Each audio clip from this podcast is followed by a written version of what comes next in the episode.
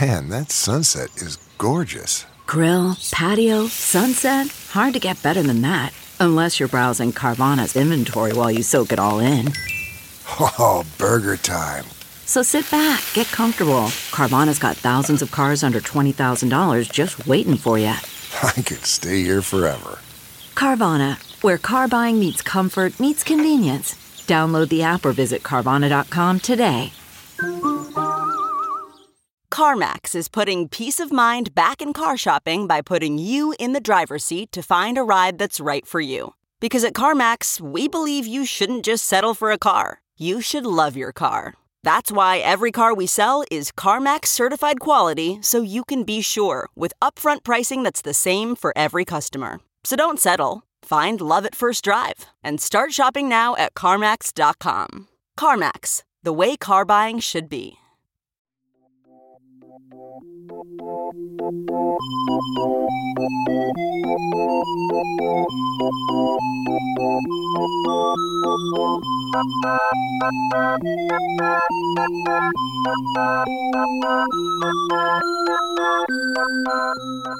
I have the disease, the, the, the chronic can't listen to gross mouth noise, other noises symptom. I should look at the actual I think that's name. Just being a human. Yeah, right. yeah, but there is like a disorder. no, There's I know. Very specific. My I family know. used to make fun of me all the time for it, as families do with you uh, and everyone. But what's your reaction? Like, do you get sick? Do you get angry? I get like, I can't. Uh, sometimes it's a it's the way people swallow. Sometimes it's the way someone's mouth is not hydrated enough, and they get that like, oh. Um, eating bananas is like a huge no-no for me. uh, my dad used to do this thing where he would like make Swiss Miss instant hot cocoa, and he would do this thing where he would like blow on it, and then he'd like like slurp it into his mouth. Oh, and I would just fucking flip out. I had to like get up and leave the room and like take a walk around the block to cool down. No, I, I understand about it. I get very upset. Um, yeah, it's it's a little it's a little much for me. I even like I feel like when I go out to eat, I feel like I'm constantly covering my mouth with my hand when I chew, mm-hmm. um, even because I don't want to disrupt people. And there's times when I'm premenstrual where my own chewing and mouth noises disgust me. Oh yeah. And it's is, so very real. So does this disorder have a clinical term? Yes. Yes. Hold on, hold on. Misanthoma, I believe it's called. Hold for it. What were you saying? Misanthoma. Yeah, yeah. We are just filled with fun facts. And when I found out what it was. Same. I was misanthoma, like. Misanthoma. There's a name I for it. I sent it to my family and I was like, fuck you guys. It's real. And they were like, whatever, you're still a crazy. Interesting that you're talking about mouth noises in general, too. We, uh, we've been getting reviews since one week ago when we got a really nice pop and a mention from My Favorite Murder. Thank and, you, ladies. And I was like, wonderful. The, the minute the minute you reach the outside world, you know, I was like, you know you've made it when the negative uh, reviews start oh, coming yeah, in. Bring them, baby. We're like, we're in the matrix, people. Yeah. We just got a, a petty one star with no comment. Someone who's just like, fuck you and your five star rating. Um, because it was all of our moms and friends who were like, I love my daughter's podcast. Um, And then someone uh, wrote a lovely and helpful review about our levels and sounds and, you know, but mention something because people start to get crazy and will literally critique your podcast for the way your voice sounds. Oh. And you're like, cool, can't fix that, but we can work on our audio, which Brian, I'm sure. Brian no, Lucas, I, I fixed mine. I'm sure I changed my voice. The episode they listened to was one of the episodes where I was in charge of running the soundboard. Oh, totally. And and that's just it, too. Is like we do work with a pro, and the truth is we all talk at different levels. Like some days I'm, a, I'm I'm screaming into this mic, and other days I'm not paying attention. So, but I thought that was funny. It was it, it was an overall really cool positive note, but it was like, hey, can you just like be cognizant of your levels, like audio wise? And that whatever. Person has the misanthoma. They have the for fucking sure. So, um, supersonic hearing. Guys, should we welcome our new listeners since yeah. we've actually got a nice little fan base now? Bienvenidos, everyone. Hi, Bienvenidos. Everyone out there. Hello, I'm Brooke. I have served for fifteen years. Hey, I'm Andrea. I've good night. I get, I would say probably ten to fifteen. I wish I should actually really break it down sometime. Yeah. Just from, from start to finish. Jocelyn, solid ten years. I know exactly the date and time. So wow. I, wow. You know when it began. Kyle is sitting out uh, this episode because she's touring the world with Jonathan Van Ness as his comedy show opener, which is amazing. Very J V N, amazing. N B D. You right? Know what I'm saying? Very good. But we do miss you, Kyle. Come back. Come, Come back, honey. Come back. Uh, so thank you, everybody. We got this awesome influx of server-submitted stories, which was like pulling teeth earlier, you know, and I appreciate everyone who has sent us some in the past, but I was like, whoa, like everyone has a great tale to tell. They're all really funny writers. They've all been trained very well by My Favorite Murder. You can tell. They're like, oh my God, here's my story, and it has a beginning, a middle, and an end, and a punchline, and I'm like, they should just host this show, goddammit. They're funnier than us. Um, but I, oh, and I had, we had our first uh, fans of the podcast show up at my show last night. Oh my God. Isn't that crazy? They're like, Brooke from Sidework Podcast. And I was like, whoa, it is. Uh, and I think it was like Bree or Brittany or Beth. It was a B name. I apologize. I was hosting the show and uh, in a bit of a crazy space, but thank you for coming to see the live comedy show, which makes me think we will probably start pushing toward a live um, podcast show at some point here in L A or another big city. Yeah, we'll just be working stage shifts at different restaurants. We can we can come to the restaurant. We'll wait on you. That's our show, dude. I would do that though. I mean, why we should just podcast from behind the bar, yeah. Tableside guacamole, and podcast. Yeah, dude, we just roll up with three mics and a what are those things called? You crush uh, avocados in. I for the the Guajole. Mortar and pestle. Yeah. Oh yeah. Call it guacamole or something. Sure. Well, I uh, I picked uh, two server-submitted stories to kick off today's episode. Would Great. One of you like to read one first? Yeah. I have it printed out for ease. Ooh. Anyone first? So this is um from uh, Cassie, which is at dash Cassie Monster dash. I don't know if it's underscore Cass. No, it's not underscore. No, okay. It is a hello, new listener here. I'm not even done with the most recent episode, but wanted to submit this story. I worked in a fifties themed diner for eleven years. Nightmare. What the fuck? But it's locally owned and better than a lot of other places in town. But fuck, have I seen some wild shit. Anyways, we had a huge milkshake bar. Uh, we have a huge milkshake bar to fit the fifties style theme. And one night right before closed, this older guy comes in to order a shake. We just got done with a rowdy fifty top, Jesus, who all got shakes. Jesus Christ. Getting a little wild with that milk. Already insane night. That is insane. I can't even imagine having to make fifty milkshakes. Ugh, anyway, and so all the shake glasses were in the dish pit, right? Obviously. So the soda jerk gave him a shake in the tin and explained that the clean glasses would be ready soon. He flipped his shit and stomped into the kitchen to yell at the dishwasher. I came around the corner with food, like, still in my mouth, probably because it's she's shoving food in her mouth for the first time after a fifty top. It's hard work. And promptly told him he had to exit the kitchen and would bring him one when it was ready. Two minutes later, we bring the glass, and he says he can pour it into the glass because we don't know what we're doing. He wound up spilling it all over the table and then started slurping it up from the table with a straw. Which was kind of satisfying to watch, but also gross and disturbing. The end. Oh, my God, hey, Cassie. Way to shake-splain, you fucking dick. Yeah. Hi, oh. nine one one. There's a psychopath demanding milkshakes. That's called like a shakedown? We call it a shakedown story? Oh, my gosh. Honestly, at this point, when someone, like, gets up and marches into an area they're not allowed to be in, I'm like, this person should start shooting.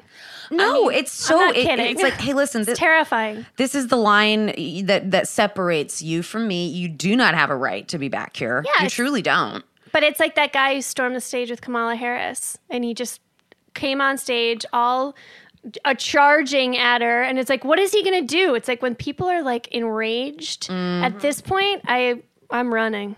I'm out of there. If I was her, I'd be running down the street screaming for the police. I know. I'd be like, arrest this man. I just think the extra added stress of having a shake station at a diner is enough for me to, like, go Dude, bonkers. I mean, it's like it's like having to do espresso at a place you don't do espresso. It's like that one extra added Yeah, it's a Bloody Mary thing. bar. It's, yes. It's from hell. It's straight from hell. And it's like the devil's work. And everyone, you know, it's like, of course, just just having a good old-fashioned chocolate shake isn't enough for people these days. So I'm sure there's like a toppings bar. And it's like, what is this, D Q? Like, you, like restaurants make it so hard for themselves where they're like, we're going to have the most shakes available in the country. And then they're like, fuck us. What have we done? Okay, we got another story from Kate Simmer at Animal Tales with a Z. Hey, over my twelve years and counting... God bless. Whoop, we whoop. Will pray for Let's you. Let's give her a bell. All right. Over my twelve years and counting in the service industry, I've worked at a variety of restaurants. Hoggy Doggies, an ice cream place whose slogan was ho-made fries. Cute. Mm-mm. H O made fries? H O. Okay. To a steakhouse owned by an old fat James Beard award-winning, quote, celebrity, end quote, chef. But this story is from somewhere in between. Oh, I feel her pain already. twelve years and counting. While I was in college, I worked at the Cheesecake Factory on Michigan Avenue in Chicago. I Who's know this been place. There? I've been there. Toot-toot. I probably have. It's a hobbit hole. Yeah, you go downstairs. It's, it's a real like, Bilbo Baggins house kind of a place. It's as Cheesecake Factory as you can get. Okay. The most mysterious and specific decor in all of the restaurant land. At the bottom of the Hancock building. It's like, here's a magical poop-colored palace. Welcome. Lots of coppers. A lot of copper, a lot of browns, beiges. Okay. I was working a weekend closing station. Oh, my God. And I was seated at a last-minute big top. The hostess apologized, so you know it's bad. Two couples and a fifth wheel. Strawberry lemonades all around. Their food order was the equivalent of a Happy Meal. I go to refill the lemonades and come back and see position one licking ketchup off position six's bare foot. What? Brooke, real quick, are all of the stories that we got submitted um, have some disgusting licking or slurping action attached? There was just, th- just I need to prepare listen, myself it's emotionally. Okay. It's okay. These are the only two we're going to read this. I don't know, but the theme is just kind of writing itself today. My God, this is beyond off-putting. What do you do here? I don't know, girl. I just want to make sure they pay the check. And I feel that. I remember that. Especially those late night, because like most of the people are drunk and they're wandering in. They're demanding all this food, acting like crazy people. Okay, back to her story. I know I'm not getting a tip at this point. He returns a ketchup bottle to the table, business as usual. So fucking gross. How would anyone find that arousing? I guess honestly it could have been worse. At least I was lucky enough to not have a plate of wings thrown at me. That happened to another server during my time there. She sucked and we all secretly celebrated. Love your show, Kate. As somebody who worked at House of Blues in Chicago, another tourist trap, it's very similar to Cheesecake Factory and probably the clientele they attract. It's Chicago's like the biggest city in the Midwest, and it's a lot of people's big vacation. You're and right on Michigan people, Avenue. So you're right in the main shopping area. So that's very touristy, but like I don't think these are people that go out to eat that often. Or if you're getting late night, it's late night Chicago. Chicago's a crazy drinking town. You're going to get a bunch of ruckus. I mean, that's licking. That's just, oof. That's fucking disgusting. That is, like, and you're like, what What about the other people at the table? Do you not care what they think of you? Clearly.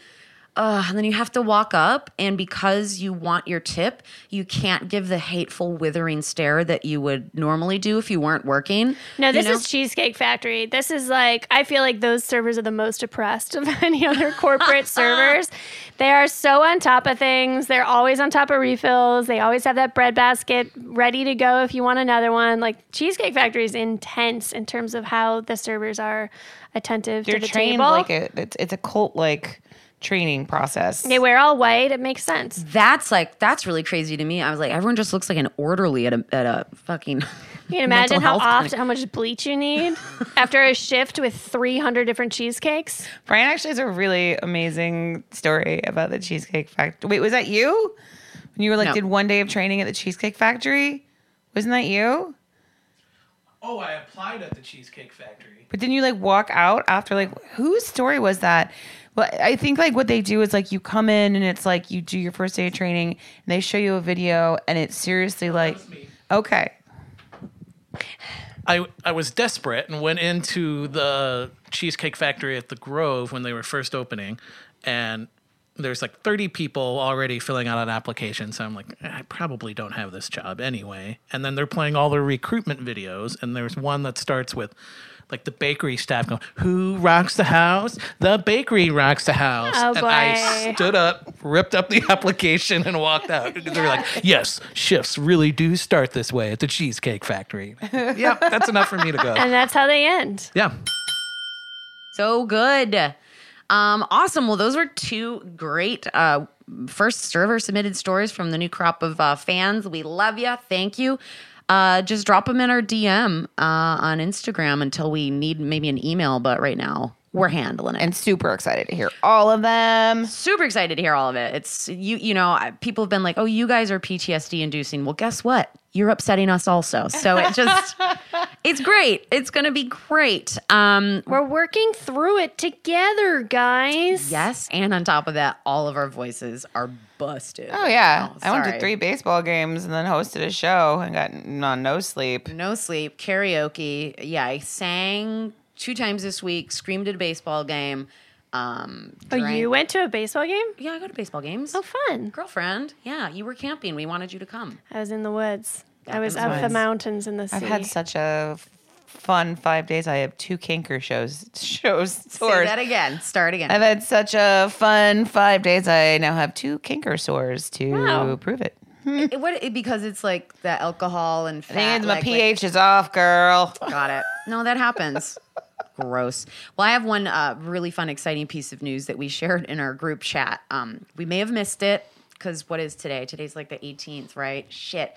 There was in San Francisco a rat bar pop-up yeah. where for fifty dollars you could get one cocktail and then go into a bar, restaurant, and just pet wild rats yeah. everywhere. Not even, but a lot of them are like rescue rats. It's from like a specific foundation, like... That rescues rodent, a rodent rescue foundation, if you will.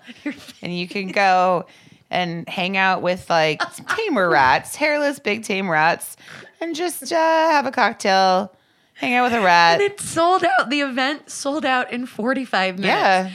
Yeah. When I found Isn't that, that just out, just a reptile convention. I mean, that might be next. I'm sure that's that next. exists. Like, I guarantee a reptile convention. No, I know like, they exist. It's lizards like and loggers. You know, it's oh, a new yeah, good one. but but what but rats? But I mean, come uh, on, you know how chameleons much chameleons and Chardonnays. Both C H words. Yeah. I I uh, I don't know where this popped up and what community exactly this is, but I was like, my God, this sounds like something made. Tailor-made just for us because we do love a, some rat chat. What dimension I are we living in? I don't know. That people are like, oh, yeah, fifth for fifty dollars? Yep. Un drink? I mean, that's all. Un drink. I would, I'd pay it. And then a lot of rat petting. And then once you were released from the restaurant with the rats everywhere, I'm like, also, what's the situation? Did they build just like, did they make like little ramps just up to tables so like rats could freely, you know, just be like, hello, pop in and, you know, maybe garnish your drink with a little yeah, cherry. You, get the, you must get the drink after you pet the I rats, I think you right? get like as one, like a prize. As a submission, you get like one drink while you're down there and then you only have a certain amount of time you can be down there and then you can like go upstairs to the regular bar and like defunk or just be like, or talk about your rat experience. I don't know. All I know is people live in, in tents all over Los Angeles because there's a housing crisis, but we've got people in San Francisco who will pay fifty bucks for one drink and a pet a rat. So yeah, it was a bunch well, of this tech is a place nerds. Called the San Francisco Dungeon. Um, they kind of thrive on the underbelly of what San Francisco is. So they're constantly doing different pop-ups to kind of push the envelope. So and what, you know, so that's what the rat bar. All right. And it is kind of like a haunted house theme or something in there too. Yeah, they do all, yeah, they do. Hi, it's not things. October. Thank you. It's a uniquely thrilling attraction that will whisk you back into the Barbary Coast's most perilous past. So you're basically talking about when the city was like, you know, nothing but like a gold mining, like pit stop port town with like mud streets, and there were rats everywhere. The good old days when everyone could have as many rats as they wanted. Yeah, yeah, yeah. Mm, no thanks. Anyways, I just thought that was an enjoyable. Oh my God, it was the best. When I saw that shit and I texted it to you guys, I was like, this is the best day ever. Okay, so I, I mean, we were ragging on someone paying fifty dollars to have a cocktail and pet a rat, which I think is a great segue in today's topic of being a server and um, dealing with money, learning how money works. Boy, oh boy, oh boy, oh boy. I will say, I don't know how, how you all feel about money. It's a complicated topic, you know. I feel like clearly we live in America. Like the, the American dream is to, you know, be a rich capitalist, whatever. And there is something about the first time you walk away from a shift in a restaurant with that stack of cash and you're like, I'm doing something right. Oh, because like to me, that's how it's always portrayed, like in cartoons and movies. Like I, I when I think of money, I think of Scrooge McDuck, like diving into his pool filled with gold coins, rolling around on a bed that has dollar bills all over it. And you're like, hell yeah, I made all this money. As a young server first getting into the business too, especially if you've only had jobs where you like maybe were a barista or worked in retail, that first serving job that you get and you have that first. And for me, like it was like the first night I made like over a hundred dollars was like, I think balloons dropped from the ceiling. You know, I was nineteen years old. Like it was a huge deal for me then. And then that bar kind of just keeps getting raised over and over again. And you're like, now I had this mug. Now I had that mug.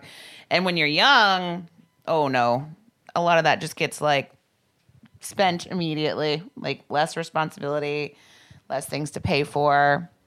Burning a hole in your pocket. Oh, dude. I mean... Yeah, I feel like, because for me, it definitely everything was uh, a minimum wage job prior to waiting tables. So I literally worked at a record store for five twenty-five an hour.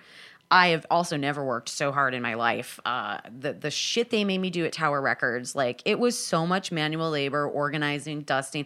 Also, we had a porn section. We were one of those Tower Records where they would have like the little saloon gate that was like eighteen and above if you want to see some dongs and dinglies.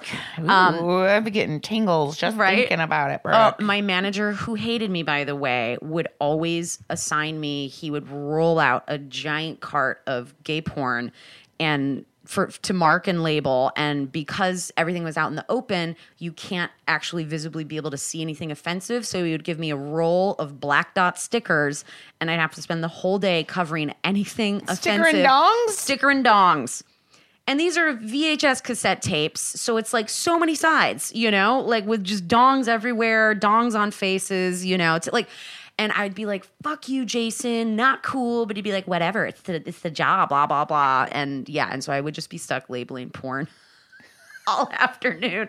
Hey, but, on the bright side, you got to you got to learn probably a lot more about yeah, dicks. About the human anatomy. I didn't learn anything. I There's felt big dicks, scared. Small dicks, I know. Thin dicks, fat dicks. Now she was, she was taught if you see a dong, cover it up. That's where I'm at. I was like, oh no. Like she makes all her suitors wear black dots on their dicks all the time. No, I do it, Brooke.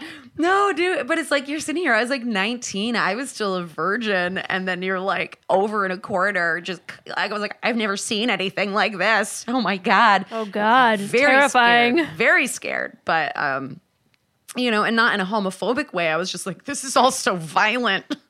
Everything. It's a lot. Porn's a, porn's a lot. Porn's gross. Uh, you know, I like erotica. But anyways, I'm off track here. I'm off track. I like Bronte. So sorry, that was a roundabout, very long roundabout way to just say, you know, it's like at the, you get your paycheck and it was under two hundred bucks for two weeks of work. And you're sitting here, my expenses weren't crazy in college, but my rent was about three hundred dollars. And that leaves you with barely anything for food. And I was almost putting in forty hour weeks and going to college. And you're like, how do I make under five hundred dollars a month? That's nuts to me. So the first time I walked out with a stack of bills, I was like, oh my, I was drunk with power. And they were all ones, and they were, it was like d- dirty, filthy rich, but also because the bills are actually filthy and gross and had like Coney sauce stains on them. And cocaine, perhaps. And cocaine. But, um, so I feel like there is such like a psychology behind physically seeing and touching cash versus getting that measly paycheck. Yeah, absolutely. I I love walking with a big stack of cash, and like I was always the kind of person because I would go drink after my shift when I was very young, but I had, I was only allowed to spend half of my stack. See, there we go. That is oh, some wow, yeah. great budgeting and money tips. Only spend half the stack. Which was a ridiculous thing. Like, I shouldn't, I should have saved more. But again, when you're young and you're serving, it's a different game, I think. You're barely scraping by all the time, and it's something that you're you're just used to doing, correct?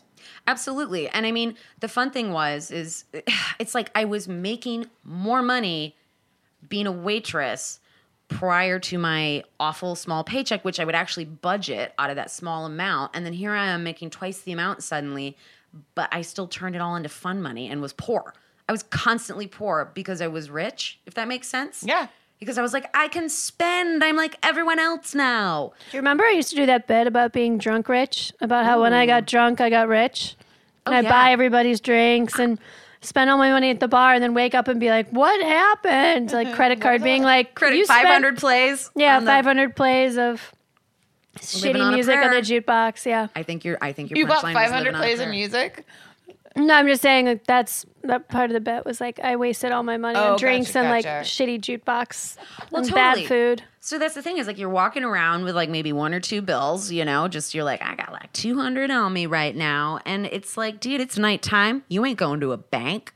If there's know? anything more fun than having money, it's spending money. Uh, uh, yeah, dude, of yeah. course.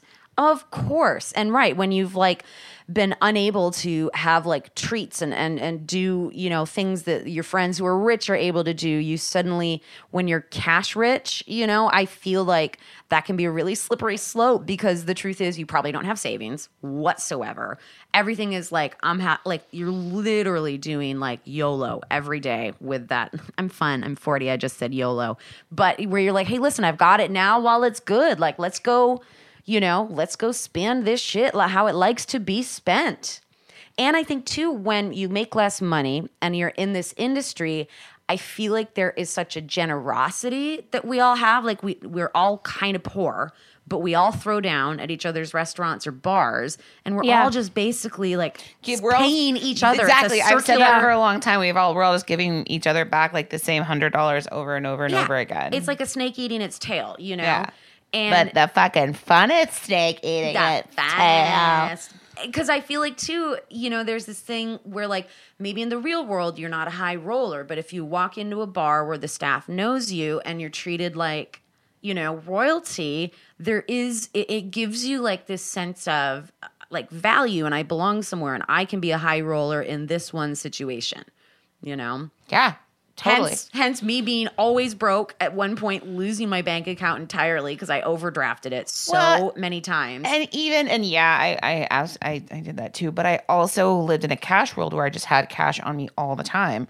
Like I feel like the good first portion of me being in like my early twenties and waiting tables, I never paid any for anything with a debit card. It was just like cash all the time. Go, here you go. And carrying stacks of it on me, you know?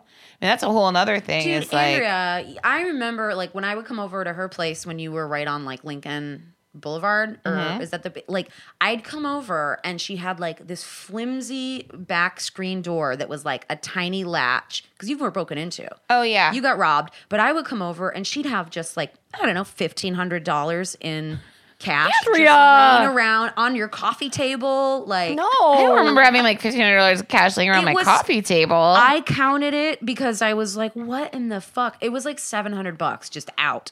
Yeah, that would, yeah. And then you got robbed because they're like, well, no, there's a mark. Any, nobody took that money though. Like when I got robbed, no no money was taken because they didn't, I had made a deposit, I think. But they I, came I, I was classic D V Ds. Also for when I. When I worked in Chicago at I U, which is a beautiful day spa, because if you don't all know, I'm also an esthetician and a skin witch. And um, so we would get little envelopes, little like tiny manila envelopes yes. with tips in them. Mm-hmm. And they would, and I would just, ha- and they would wrap them, because you get them the next day, and they'd wrap them in like a stack with a rubber band. And then I would like toss those like into my underwear drawer, and that would be like fun money or whatever.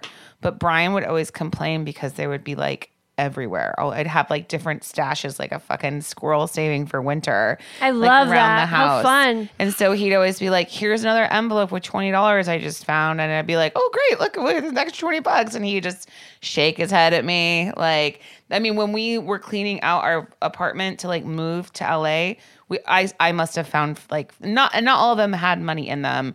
The majority didn't, but there was like, I found at least fifty envelopes just like hanging out around the place. Yeah. Dude, cash, I know. And cash is like so crazy that way too, because you're like, when it's gone, it's gone. There's like no insurance on it. There's no bank protecting you. Not that banks, you know, are, are reputable institutions. What do you mean? Per se. Banks have, Wells Fargo has my back. The banks are always looking out for us, guys. Big banking, always looking out for us. But I mean, I when I didn't have a bank account, you know, because I fucked myself out of one, Washington Mutual was like, you may not have a bank account, young lady. And I was like, okay, I guess I'll I'll just go to the the check cash in place.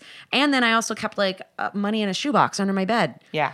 And then I was like, I should probably try and fix this because the check cash in place takes fifteen percent of your check.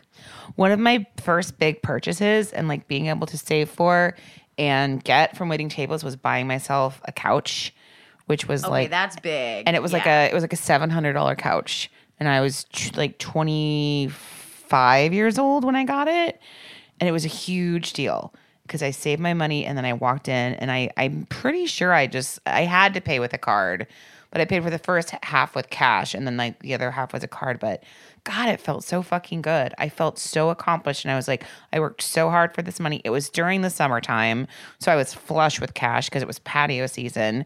So there's just, it's just little things like that where you get these first pings of accomplishment. Like, and I think that when you're a server, the gratitude, the gratitude because of gratuity and like the honor of walking with everything you've earned at the end of the night is pretty fulfilling, correct? It feels, yeah, yeah, absolutely. It, it feels great. And, and I like, there's nothing wrong with it. I'm just saying me personally, um, not realistic human. It's taken well into my thirties to, you know, finally get smart about money because I think too, like, you start to get into the psychology if you're like, oh, I have no savings, like I'm making a lot of money, but I still have nothing to show for it because I'm not taking this cash seriously because it's literally walking around with me. And when I see something, I pull out my wad of cash and I buy it because right. I'm an idiot.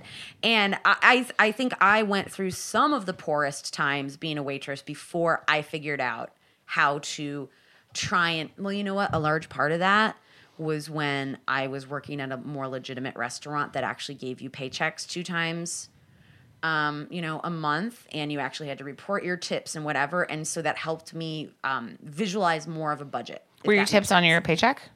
Uh, uh, credit card tips were on paychecks, and we got to take home uh, cash, obviously, at the end of the night. But that's yeah. a nice way to break it up. It I think is. It's really hard if no matter what you're doing work-wise, if you're getting paid in cash, there's a huge difference between that and a paycheck because mm-hmm. there's no tracking. Right. If you get a paycheck and you deposit in your bank account, you have an exact number in your head. You know that's what's in there.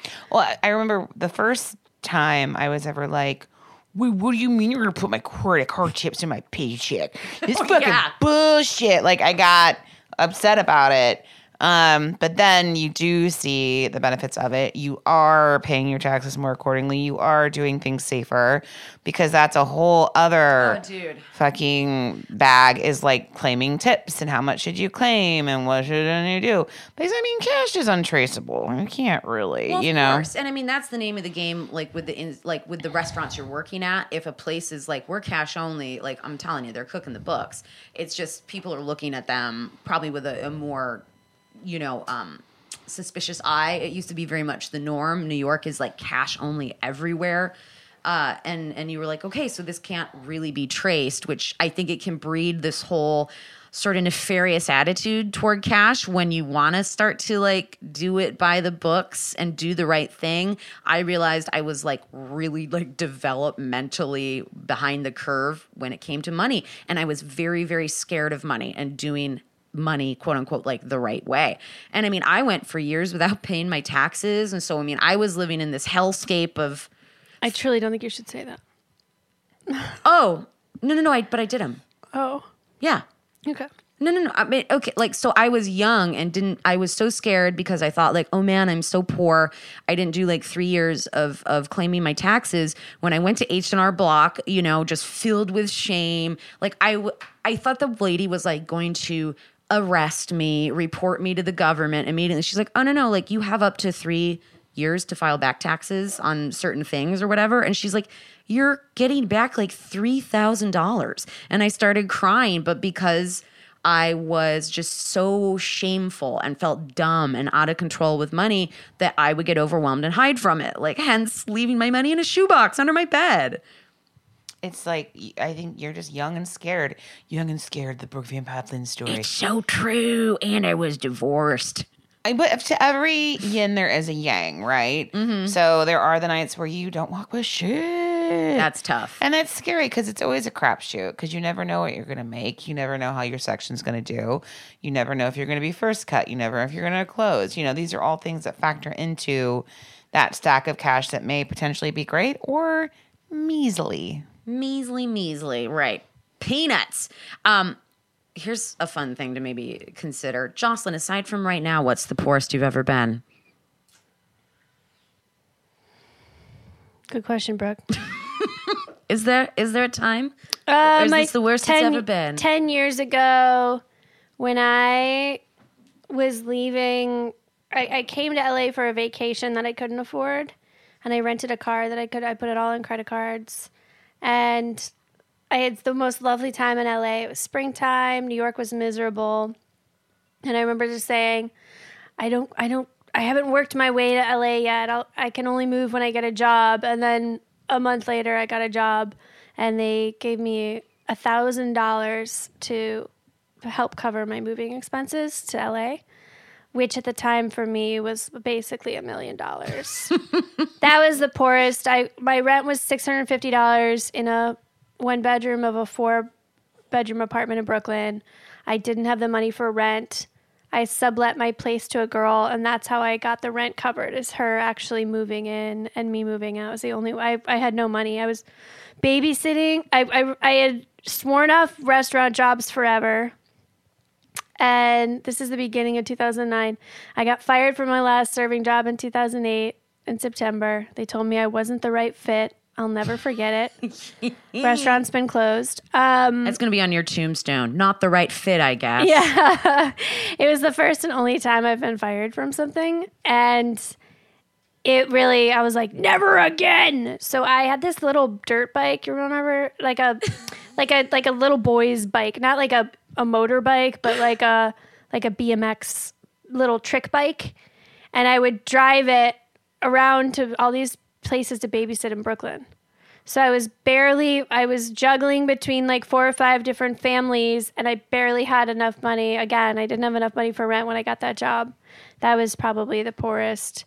And I just had loads of debt from three years of living in New York and putting everything on a credit card. Absolutely. Yeah. Meanwhile, before I left for New York, I was making a ton of money. I'd saved up at least, I think it was ten or twelve grand when I moved to New York, which I immediately spent.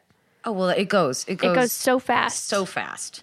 My rent was one thousand three hundred dollars in my first place in New York. Yeah, that's... And, and that's that was two thousand six. I was wow. going to say, yeah, that's thirteen years ago. And that was when I was paying...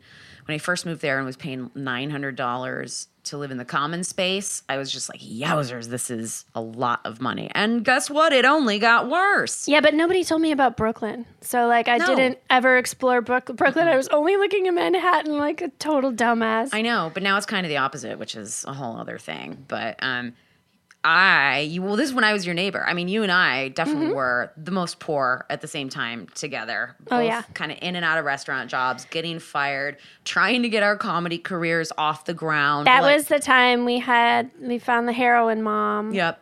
And we only found this, we'll tell that story another time, but we had been in Manhattan. We went to go see our friend Reggie Watts perform when he used to work at this place called The Box. What which, a nightmare I don't know factory. If it's still around, but... We took a cab back because it was five in the morning or something. Yeah. And we ran out of money. So the cab could only take us so far. But it was freezing out. It was it was cold. There was ice all over the ground. It was snowing. So we had we had to like get out of the cab and walk the rest of the way home. We like, I mean, you that stop here, sir. Like yep. we at least got over the bridge, which is like the yeah, biggest that was hurdle. A huge hurdle. But like then we're like scraping together our ones and trying to make sure see how long we could go. Well, it because was, I I didn't have credit cards. I mean, I yeah. wasn't allowed to. But it was you also know. before like digital, except you know, money mm-hmm. all everywhere. Oh yeah, you like, could only do cash at yeah. this point too in in cabs. But and, right, and so like yeah, it doesn't even doesn't even matter that I wasn't able to have a credit card. It wasn't going to take it anyways. But yeah, and then I went back to my place that was six hundred bucks. I was living like such a hobo, and uh, I literally this is it's kind of a bad joke, but I was like I was literally dirt poor. I had one sad little plant. That I was like, you're my only friend, like a tree grows in Brooklyn, you know? And you carried it around with you and tried to pay with it everywhere you went. But I was just so proud that I was keeping this like one little plant alive, and I had knocked it over, so lost all the soil, you know, something dumb had happened, and I didn't have money to go to like a little neighborhood hardware store to literally buy like a five dollar bag of sto- uh, soil. So I snuck across the hallway to my landlord's apartment where she had plants outdoors because there was a skylight in the hallway.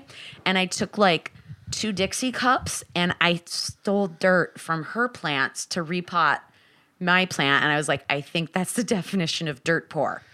I was dirt poor. Wow. That's that was a moment. That was a moment. Or when I decided to not go home for Christmas so I can make two hundred dollars pet sitting a chihuahua in Queens. Because I was like, big money, big, big money, worth not having any happiness for seven days. Woof. I definitely, like, uh, remember really not having a job. It's when I was living in Chicago in Lincoln Square and, like, couldn't afford, could could afford my rent, couldn't afford to do, to go bowling, which we would always do every Thursday. It was this big ritual. Um, you, Brooke, we were there and like friends of ours had, and it was the point where I was like, I knew they had, I knew they sold Totino's frozen pizzas for a dollar at the dollar store. So I'd eat those sometimes, very like living super, super fr- like frivolously, would be able to drink for free at Bad Dog Tavern. So that happened a lot, but I do remember not being able to afford to go bowling and like all my friends pulling together and be like, come on, we got you. Like we'll pay for your bowling. It's like not that big a deal. And I think when things picked up after that, I was always able to pay my rent, but just scraping by. Like definitely. Do you remember the part in your life where like quarters were of such high value because yeah. that's how you did your laundry? Laundry or just girl, qu- they still are okay. Quarters? We don't yeah. all have washer yeah. dryers and no. Units. Sorry, I, I but apologize, also, but okay. they're you're right. They're I I need them, I, but I I, them. I understand the value but of a quarter. You guys, four quarters equals a dollar, right? That's big money. I still think quarters are big money. Yeah, no, I agree. I, I like a quarter and a change. If there, if if a change jar is full of quarters. What yeah, a what a happy cash in Apple day. So while all of this was happening and we were almost broke, we all ha- we were all waiting tables, right? Like all of us were. Oh yeah. Well, yeah. the so, reason I went so crazy broke in New York in those last months is because I refused to work at a restaurant again. Yeah. If I had yeah. picked up restaurant shifts, I'd be making way more money. But at that point, I was performing and trying to perform as much as possible, so I didn't want to work nights. I definitely didn't want to work days. I didn't want to have to go into Manhattan to work. And then come back because my dog Jones was home. So like the babysitting thing, mm-hmm. it's it's. And I it's, did it too. I I also I waited tables, and did like the nanny circuit at the same time, which is kind of an interesting combination, because sometimes you're hungover when you see those kids in the morning hanging out with. I the baby. guarantee you, I was hungover most of the time, which is. Embarrassing, but also such a twenties in your twenties. Oh, thing to do. Uh-huh. Are you kidding? We still, me? I still had a great time with those kids. Those kids had yeah, a great time. Yeah, it was still great. I napped when they napped. Oh, you know what? Actually, uh, but that was the very poorest. When I'm talking about the poorest I was, is because I was trying to draw a line in the sand and be like, no more restaurants, because I was making, well, I think on record, like, and it's it is what it is. Seventeen thousand dollars is what I made that year by. Holding my ground and being like, I will make it on comedy money. I mean, it was like that level of like, oh my God, I'm so, so poor. Like, this is... I think and then I had to go us, back to a restaurant. And then yeah, that ended up being a great experience, and I got my James. life together. Yep. Also, that restaurants was, will feed you for free most of the time. Never so forget. Oh, yeah. Okay, at least while you're struggling in the in the restaurant world is like, okay, I can commiserate with everyone else I'm working with. Some of them are kind of in the same boat. And at least we know with with around our circuit, we're going to get deeply discounted food or a free drink because, like, it's just part of the... I was, I feel like everybody that I ran with, we were all on the same page as like what level of like tip jobs we had for the most mm-hmm. part. Like I, so the kids that worked at all the fine dining restaurants and shit, I kind of knew them, but I was like, you do what and you do where? Like I kind of tried to get in Ooh, yeah. and work at one of those. I never quite got there, but those fucking, talk about being twenty-five and walking with something like four hundred dollars every night. That's Dude, insane. That's, I Big prob- deal. I probably would have like found my way into some sort of hard drug habit oh, yeah. just because of the money, you know. But oh, I have one crazy other memory in living in New York and being that poor. And so the weird thing about comedy and being a comedian sometimes is like lawyers will just suddenly be like, I'm a comedian now. And like they're lawyers by day. Like it's, there's so many lawyers who became comedians. And then there was this one guy who was like a big finance bigwig who was also doing comedy. And we were going to go hang out uh, at this bar in the meatpacking district, which if you're poor, it's like, why are we going here?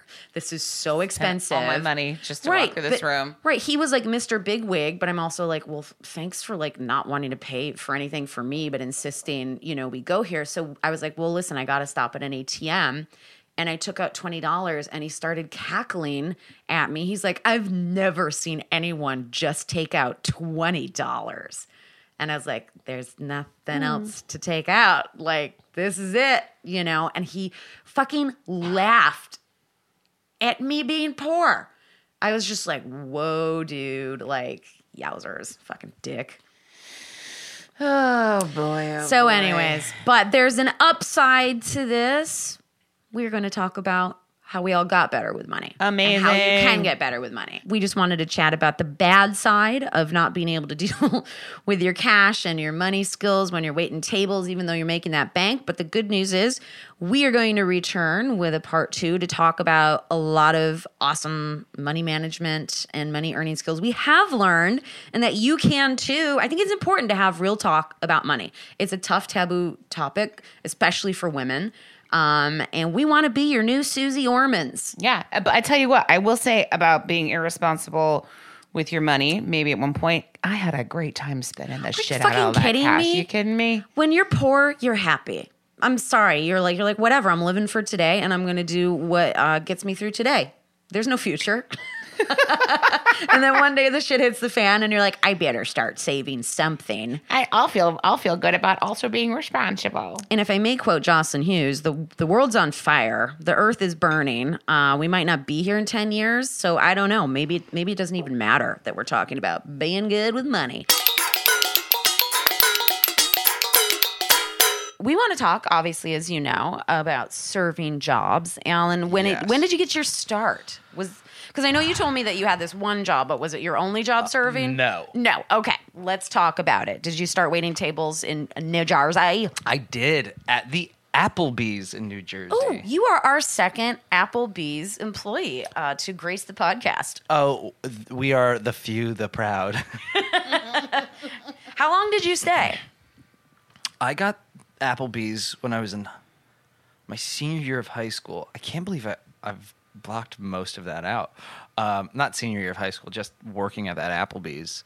Because uh, in every serving job that I've ever had, for the entirety that I had worked there, I was a second away from getting fired. Like, I, I, I stayed in jobs purely through charm and the skin of my teeth. Uh, w- uh, waiting tables specifically. And I, yeah, I worked at the Applebee's in my hometown, and I don't remember much except there was a girl that also worked there that we would flirt a lot, and we went to high school together, but nothing ever happened. Were you a Were you a server? Were you a busser? Were you a host? I was a server, baby. Wow. All right. Here's my question. How old were you? You were sixteen, seventeen? eighteen. Oh, probably eighteen, eighteen yeah. How old do you have to be to serve alcohol in New Jersey? Um, that would be eighteen. Okay, great. Okay, I was going to so say that eight was years old. Uh, I wasn't sure if it was a thing where like you got hired and then like you had to be nineteen because in Nebraska it's nineteen, but you would get hired, but someone else had to like drop your drinks for you. That really? Was a, there was a situ- I'm sure there was a, there's situations like that because some places yeah, it's called it's don't hire people that are nineteen. Uh, maybe maybe you're right. like a couple months out, but they Not really like job. you. You know. I've never gotten a job on someone being like, "Oh man, you're going to be great once you're nineteen." Uh, I, I have. No. Uh, once you're, oh, baby, Man, once, once you're, you're legal, nineteen, once you're you legal, open up that, sweet that, ma- that reminds me of when I was, uh, I think it was like fourteen. Everybody, it was like when the when the Olsen twins became eighteen. Oh, gross. People, yeah. like we were all like, yeah, oh, dude, the Olsen twins are eighteen now. I'm like, we're fifteen years old. Why are we so excited about that? Like, so I'm. I think here was the logic. Here was the logic. Like, oh, the Olsen twins are eighteen. They could, they could do Playboy now. Like, that's what we were excited about.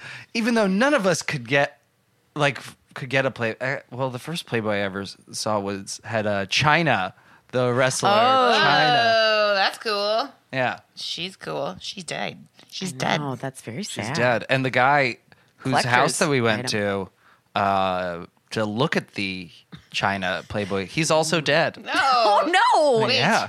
It was a cursed magazine. Did you touch it? uh, I did touch the magazine. It's not, I'm still alive, uh, only dead inside. All right. Well, only R I P dead inside. Pal. So clearly, you're a little bit of a spunky troublemaker. Um, a little stinker. You're you a little say. stinker. Absolutely. And so I, I feel like you took that uh, talent, I'm using air quotes, and uh, somehow coerced your way into a job waiting in Times Square mm-hmm. at? At first. Ooh, okay. Applebee's. So you took that experience from New Jersey and you did a transfer. Yeah. Oh, you transferred from one Applebe- Applebee's to another Applebee's? Did, did not transfer. Had to apply for the job. And I was a food runner for several months until I became a server. Hey, okay. And yeah. which which Applebee's? Also in the fiftieth Street one, which was, I mean, it's technically Times Square, but it's the largest Applebee's in the world. Wow. Good Impressed. God. Wow. Wait, and was it Nick Turner worked at the T G I Fridays in Times Square? Really? So you guys were like serving buddies, just trotting up oh. and down the main drag of Times Square. Okay, so Applebee's, you know, we, we were talking like especially in Times Square, uh, so much tourism turnover, people who don't know how to eat, the be in public. Worst human beings. They are the they're the filth of that every country has to offer that come to these places. They truly are. Ugh, they are monsters. And what I mean, because you have to expect. Okay, tourist destination and people coming from other countries. How often were they like forgetting to tip you? Oh, you mean constantly? uh, yeah, it was it, it was bad. There um, and also all of the oh man, all of the drama from that Applebee's. I got fired from that Apple Applebee's because I had to go home for a doctor's appointment. Okay. And I had somebody to cover my shift, and then they didn't put it in the book. Oh, sure. All and then they had a no-call, no-show. And my manager, I showed up I showed up for work, and then, uh, you know, did the – what's the thing that you do before you go? A pre-shift meeting? There we go. There That's we go. the word. Mm-hmm. Um, shift. Shift meeting. And he was like, hey, Alan, I wanted to – why don't you come here? I want to talk to you. I go – You go, you had a no call, no show. I go, no, I didn't. This person was covering for me and she didn't show up. And she called you guys and told you. And he goes, well, why don't you follow me? And goes over to the book and goes, well, it doesn't seem to be here, does uh. it? Because he just didn't like me. But he got fired a couple years after that. And I The small amount of power that man had. He was like, why don't you go home and then call me? And I was like, Oh, that's nah. not going to be good. I did. Then he said that we're going to let you go, and I just screamed, fuck you, in the phone to him. I, I, I called him a, I think I called him a piece of shit too. Uh, but that was a rough time for me. Ah. Yeah. How long did you last? Were you at that job? I was there about a year. But I'm sure once you were released, you were just like, this is the happiest day of my life. Like, I mean, I, I know you're trying to make money, and I know New York's hard, but like being, like going, like being free of a situation like that. I got fired, and then also my roommates had asked me to move out. Wow. Because one of them lied. And my other the my other former roommate years later was like, "I'm so sorry that I we put you through that. It was just, or I put you through that. She, Allison was a liar. She was filthy. Like this woman, I've never thrown up from being so grossed out by of something before. She left for the weekend, but was in a rush, and she had clogged the toilet. Oh, come on. With the uh. biggest shit, and the it smelled so bad. It smelled like something legitimately died, and so I had to unclog the toilet.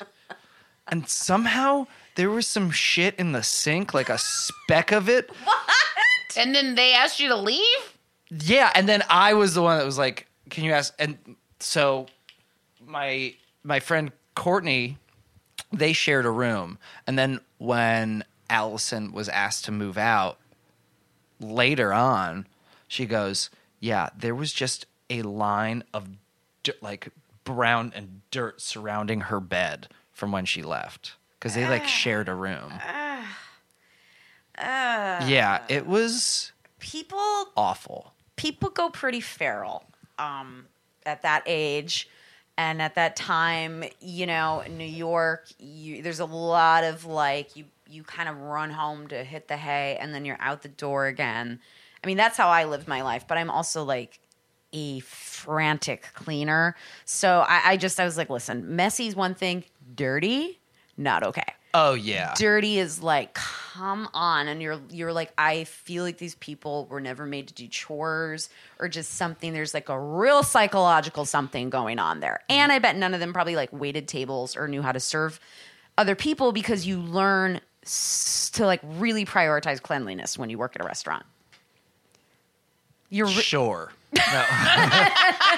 Your face is so lost. In I don't know. Memory I, I know right people now. Who worked in the service industry that I knew, especially when I was in my early twenties, and they were some of the dirtiest motherfuckers I've ever met. Yeah, oh man. You know what I will say? Especially dirty, no, gross boys. No, no restaurant that I've ever worked at have people who are pretty respectful of other people's food. Even if somebody was really shitty, I've never known a person to like hock a loogie into somebody's shit. No, I we we've talked about that ad nauseum too, and it really it's personal. It's never going to be just like a a random hit. Yeah, you where were you're like ha, ha, you every like fifth meat. One. Yeah, you know, I put my finger on my butt and then put it in the and put it in their soup. That's that's that's what you do to somebody you like. Soup. Exactly. You, you want to get you want them to have a taste up. Of you. I put my finger in my butt and someone's soup, but it's burned. But The first day that I God worked, damn!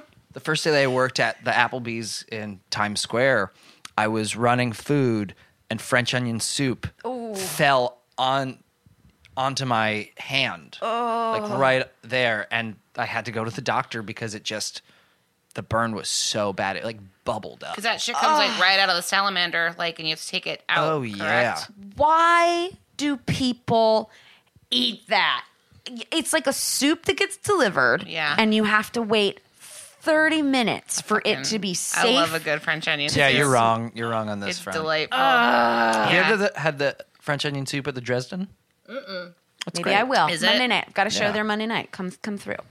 I do like it. Plus, it's just like, it's got it's got crouton in it and then cheese. If it's, it's done cheese. well with Gruyere, I'm like just it's saying supposed it, to be done. It is a it is a nightmare thing to deliver as a server. Sure, you know. Oh yeah, it's te- that and fucking fajitas. Oh god, eat your own shit. Restaurants have, have those skillet trays. Ugh. you always have to be like, this is hot. And it's like on fire with like oil spitting off of it. Yeah. And you'd be like, don't touch it. You know, and then I'm always like, I'm touching it. It's like, Please we have to have, it. we have to have two plates because wood has to go underneath this too. So you like that was, Applebee's did that shit all the time. They would have like a sizzling uh, f- apple fritter or something like that. And then it would just be like, literally, the fires of fucking Mordor are in your hand. Did you ever see like a, other than like your hospital burn? Did you ever see a really bad burn from like a fellow server? Anything that happened? Um, yeah. This one time, uh, this guy said, uh, one of the other servers said to me, "Hey, why does your breath smell like dick?" And I go, "Because I was sucking some dick earlier. What do you want from me?" Uh, That was my burn on him. Oh, uh, I see. I see. He kept, that, I learned that at that job of, is if you just take an insult that somebody throws at you and go, yeah, it's true. What are you What are you going to do about it? What are you going to do?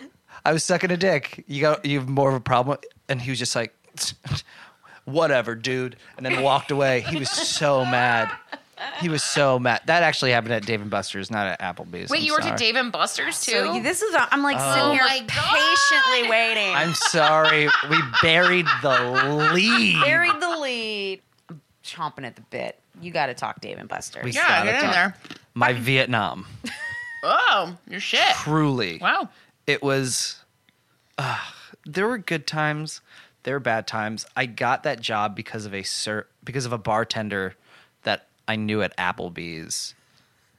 Her boyfriend was a manager at the Dave and Buster's. Also in Times Square? Also in Times oh, Square. Oh. In Times Square. Like, legit Times Square.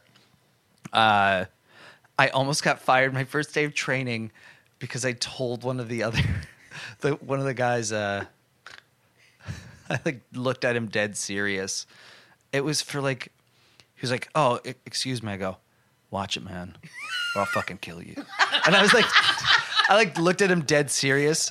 And he, later on, he was like, dude, I'm, I'm like from the hood. When that, when you said that to me, I almost, I wanted to drop you. And oh. I was like, okay, I'm sorry. But the manager called in. Luckily, this guy, Chris. Like, I'm just a goofy improv guy. Yeah. Trying out a character. Chris, the the manager, who be, then became like general manager and I think even regional manager. Like he's he was everybody's favorite manager. He was the best. He kind of looked like Sam the Eagle from... from the Muppets, like real thick eyebrows, uh, gray with like black eyebrows. I love it. And he was like a funny guy, a goofball, and I believe mo- all of our all of our managers real had really had drug problems. Um, yeah. Oh, what's par his, for the course? A par for the course. There was one guy, I can't remember his name, but he had the biggest coke problem, and he was the worst guy in the world. He was just dumb. He was like really dumb and bad at his job. Uh, but- so, like for me too, just because I need a refresher, I haven't been to one in a while. Can you paint do, a picture? Paint a picture of like a typical like Dave evening and Buster's Dave and Buster's. Layout. Yeah, Chuck E Cheese with alcohol. That is Dave and Buster's in a nutshell. Uh, and cavernous, right? A big place. Huge, yes, very big. Um, I once knew the history of it because you had to learn it when you were training, and I forgot all that shit because it's uh, unimportant. Mm, I think I that can they look it up if you need me to. But go on. How many tables? Like how many sections were there at this place? Jesus Christ! Well, there were three areas. There was the game room, which was a fucking nightmare if you ever had to work in it because it was the furthest away from the kitchen. It had its own bar, and you just like got the worst clientele in the fucking world there. Plus, no one's like sitting at their table because they're like up and oh yeah, down, it, right? They were they would lock those tables down for hours. There was no like moving in and out.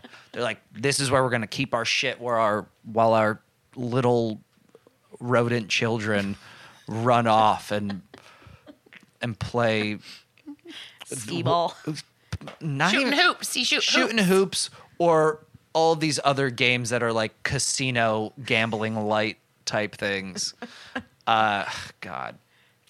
And then there was the bar area, like the sports bar where, where there were high tops and I the cocktail area. I exclusively did cocktail. I never worked in the like the dining area. And I say dining because it's not really dining. It, is it? No. Uh, so that's where those were the three kind of sections that things were broken off into. I worked exclusively pretty much in the cocktail lounge or in the fucking game room, which was a nightmare. The only, I think the only reason that I never got fired from that job, I, I, wa- I got to quit triumphantly, and boy, was it fucking beautiful. Uh, I didn't like do something, but it was just like felt so good that I'm like, I get to be done with this. I'm out of here. You don't, you don't tell me to, that I leave. I tell you I leave. uh, Did you fold up your uh, apron and throw it on the ground? Did you slam dunk it on one I of the? I gave him like two weeks. Oh, and you were pro about it. I was a pro about it because I was like, if I ever fucking need to come back here. But I honestly think that they would have they would have never hired me back.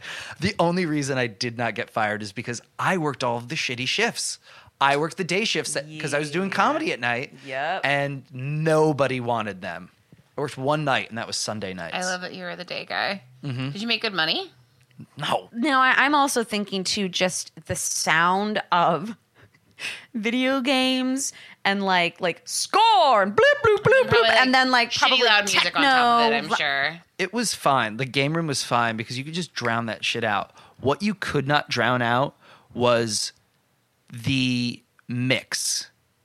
Was the mix Ugh. that never changed. Oh. Day in and fucking day out that it made you want to eat gasoline.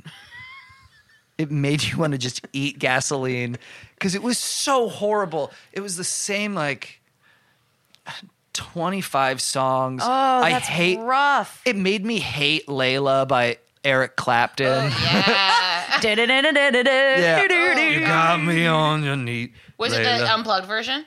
Yes. Okay. Um. Oh, I forgot that I would do this. So this is one of this is one of my favorite things that I ever that I would just do at work.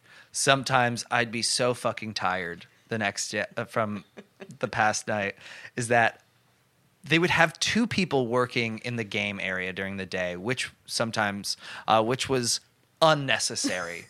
Even if the even one person was kind of unnecessary because the bartender mm-hmm. could handle it all.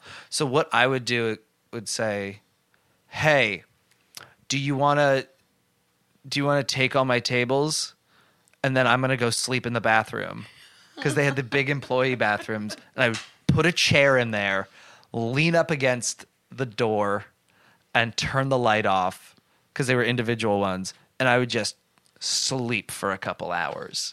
Like fucking out. Like dead out. Sleep. Like sleep in there. And those bathrooms are big. One dude got fired because he fucked a customer in them. Oh, whoopsies. Yeah. That's a real Dave and Buster's like thing, I would think. You want um, like the full experience. Dave and Buster's. A guy... This was one of this was during one of our pre-shifts. This is one one of the pre-shifts. One of the food one of the food runners slash bussers called one of the waitresses, uh, servers. I'm sorry, uh, a bitch. So she maced him. Like during pre-shift, she maced him. Um. And then he started dating this other uh, server. Wait, so nobody was fired? Because no, of this? that that woman got who maced him got fired. Of course, of course, she got fired. But she maced him. Uh, one of the other one of the other servers started dating the guy who got maced. I go, I go. Oh, you're dating somebody here? She goes, oh yeah, this person. I go, oh, mace face. She goes, that's not funny. I go, yeah, it is. Uh,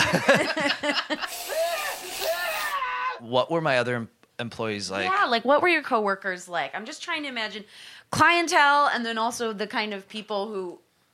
I imagine, like, Times Square, you get, like, all walks of life of people. Oh, for sure. Yeah, all walks of life. Um, you know, I had an entire Puerto Rican family try to fight Snooki from the Jersey Shore one time while we were there. Cause it, and I say that because it was after the Puerto Rican Day Parade. Right, uh, right, right. And... Snooki had it coming. Yeah, and Snooki had it. What was Snooki doing there? That was just, like, the fun... I, I just, mean, like... Dude, what do you mean, what was Snooki doing there? Of course fucking Snooki's hanging out at the Dave and Buster's yeah. in Times Square. That's like super Snooki. I'm sorry. It's so Snooki. Also one time, uh, Anne Hathaway got like tried yelled at management because their her brother was making out with her boyfriend with his boyfriend. And they're like, hey, can you guys not do that? She's like, why? Because they're gay and but like, no, just just don't. They're stop making out in a restaurant. That's all. Right, um, right. But it might have been. Well, they had Sean. Winnie. I'm sorry. Hold on, honey. Come here. Well, I think also they had Sean, our gay manager, go and talk uh, and be the one to tell them not yeah. to do it. Uh, so, but also it probably was homophobic based, uh, but also, why are you making out in a in a, a restaurant and a slash Dave and Buster's? Yeah, uh, I mean, I get it. That shit, I get it. It's like Chuck E Cheese plus liquor. It makes me wet and hot and horny and want to fuck. But yum yum yum. I contain myself until I get home. You know. Yeah. Or that was like some. That's what somebody had told me. I wasn't there. I didn't witness this. I heard it like the next day. I feel like there had to have been like holiday party action or something that you would get good money during, or like big parties that would come in during the day, or kind automatic of grat situation. We ha- okay. So the reason why I stayed there for so long is because after about six months, I started working there. They go, "Hey, we're putting gratuity on every fucking check." Oh hell and yeah! It yes, was. Great. That's magic. It was so it was so great because, and you know why it was magic? Because a lot of people didn't fucking notice the automatic gratuity on there. So you got yeah. double tips. Yeah. And as every server knows, if there's auto grat and somebody tips on top of it, you do not tell them. Nope. No, you don't say shit. You being a server made me a bad person. It makes you a little bit of a bad person. It's Real a hustle. Uh, yeah, but you're also like, it's not my job to explain the bill to them unless they have a particular question, you know. Because like what? Like I'm going to circle the line that says gratuity included to make sure they know? Yeah, yeah. And if no. you get double tipped there and you keep the money, there's no way you can go back to the Amish land now. Yeah, exactly. I did have a woman pull me aside. Cause uh, she goes, here's this. My husband's a terrible tipper, and like it was around the holidays, and I think she gave me like fifty bucks. Uh, but there was also autograt, and he did not notice. It, oh, so. I love that. I worked with some really cool people and some really fucking horrible people. There were so many scam. There's a dude who I really liked. He was like funny.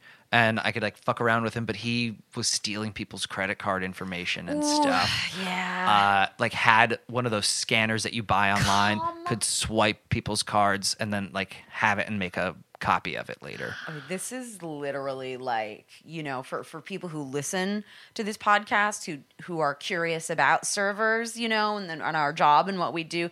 Gotta say, I've not, never not heard of the this. Norm. Never. No, it is not. It's like the F B I came in and stuff, and holy schmoly, and had been watching him for a while, and then b- busted him. Did they like come in and they're like, table for two in this guy's section, and did they sit in his section, make him wait on him, and then like at the end they were like, you're arrested. That because that'd be pretty baller. That's no. how I would have done it. If I would have done it that way. F B I they didn't do it there. Like they went to his house. Oh. Yeah, boomer. Because like, whoa. I mean.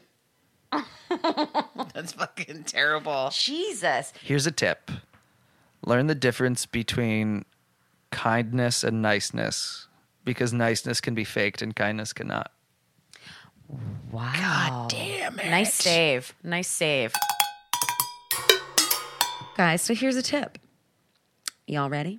Ready. And it's not really a great tip. I think this just goes to, I want to underscore fucking tip your Lyft and Uber drivers, people. You know, if they are getting you to and from your destination while you've been drinking, like, they're the new weekend warrior. You know what I'm saying? They're the ones who are out on weekend nights driving everyone's asses around, and they don't do that great. You know, the system is is set up for failure for a lot of them.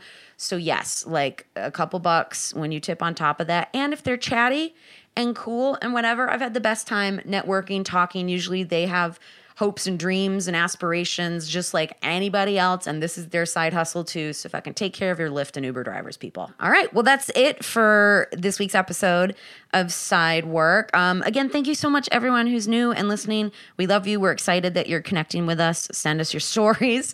And uh, yeah, don't forget to subscribe. Hit that five-star button if you if you like what you're listening smash to. Smash it. Smash it. Smash that five-star button.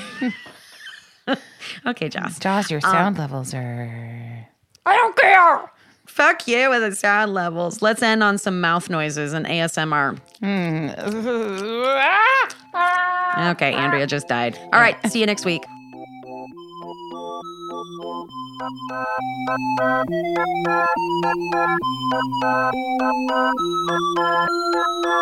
Hey, if you guys are enjoying the podcast, please review us on iTunes. And follow, subscribe, do all the things. We're on Instagram. We're on Twitter. Baby, we in your face.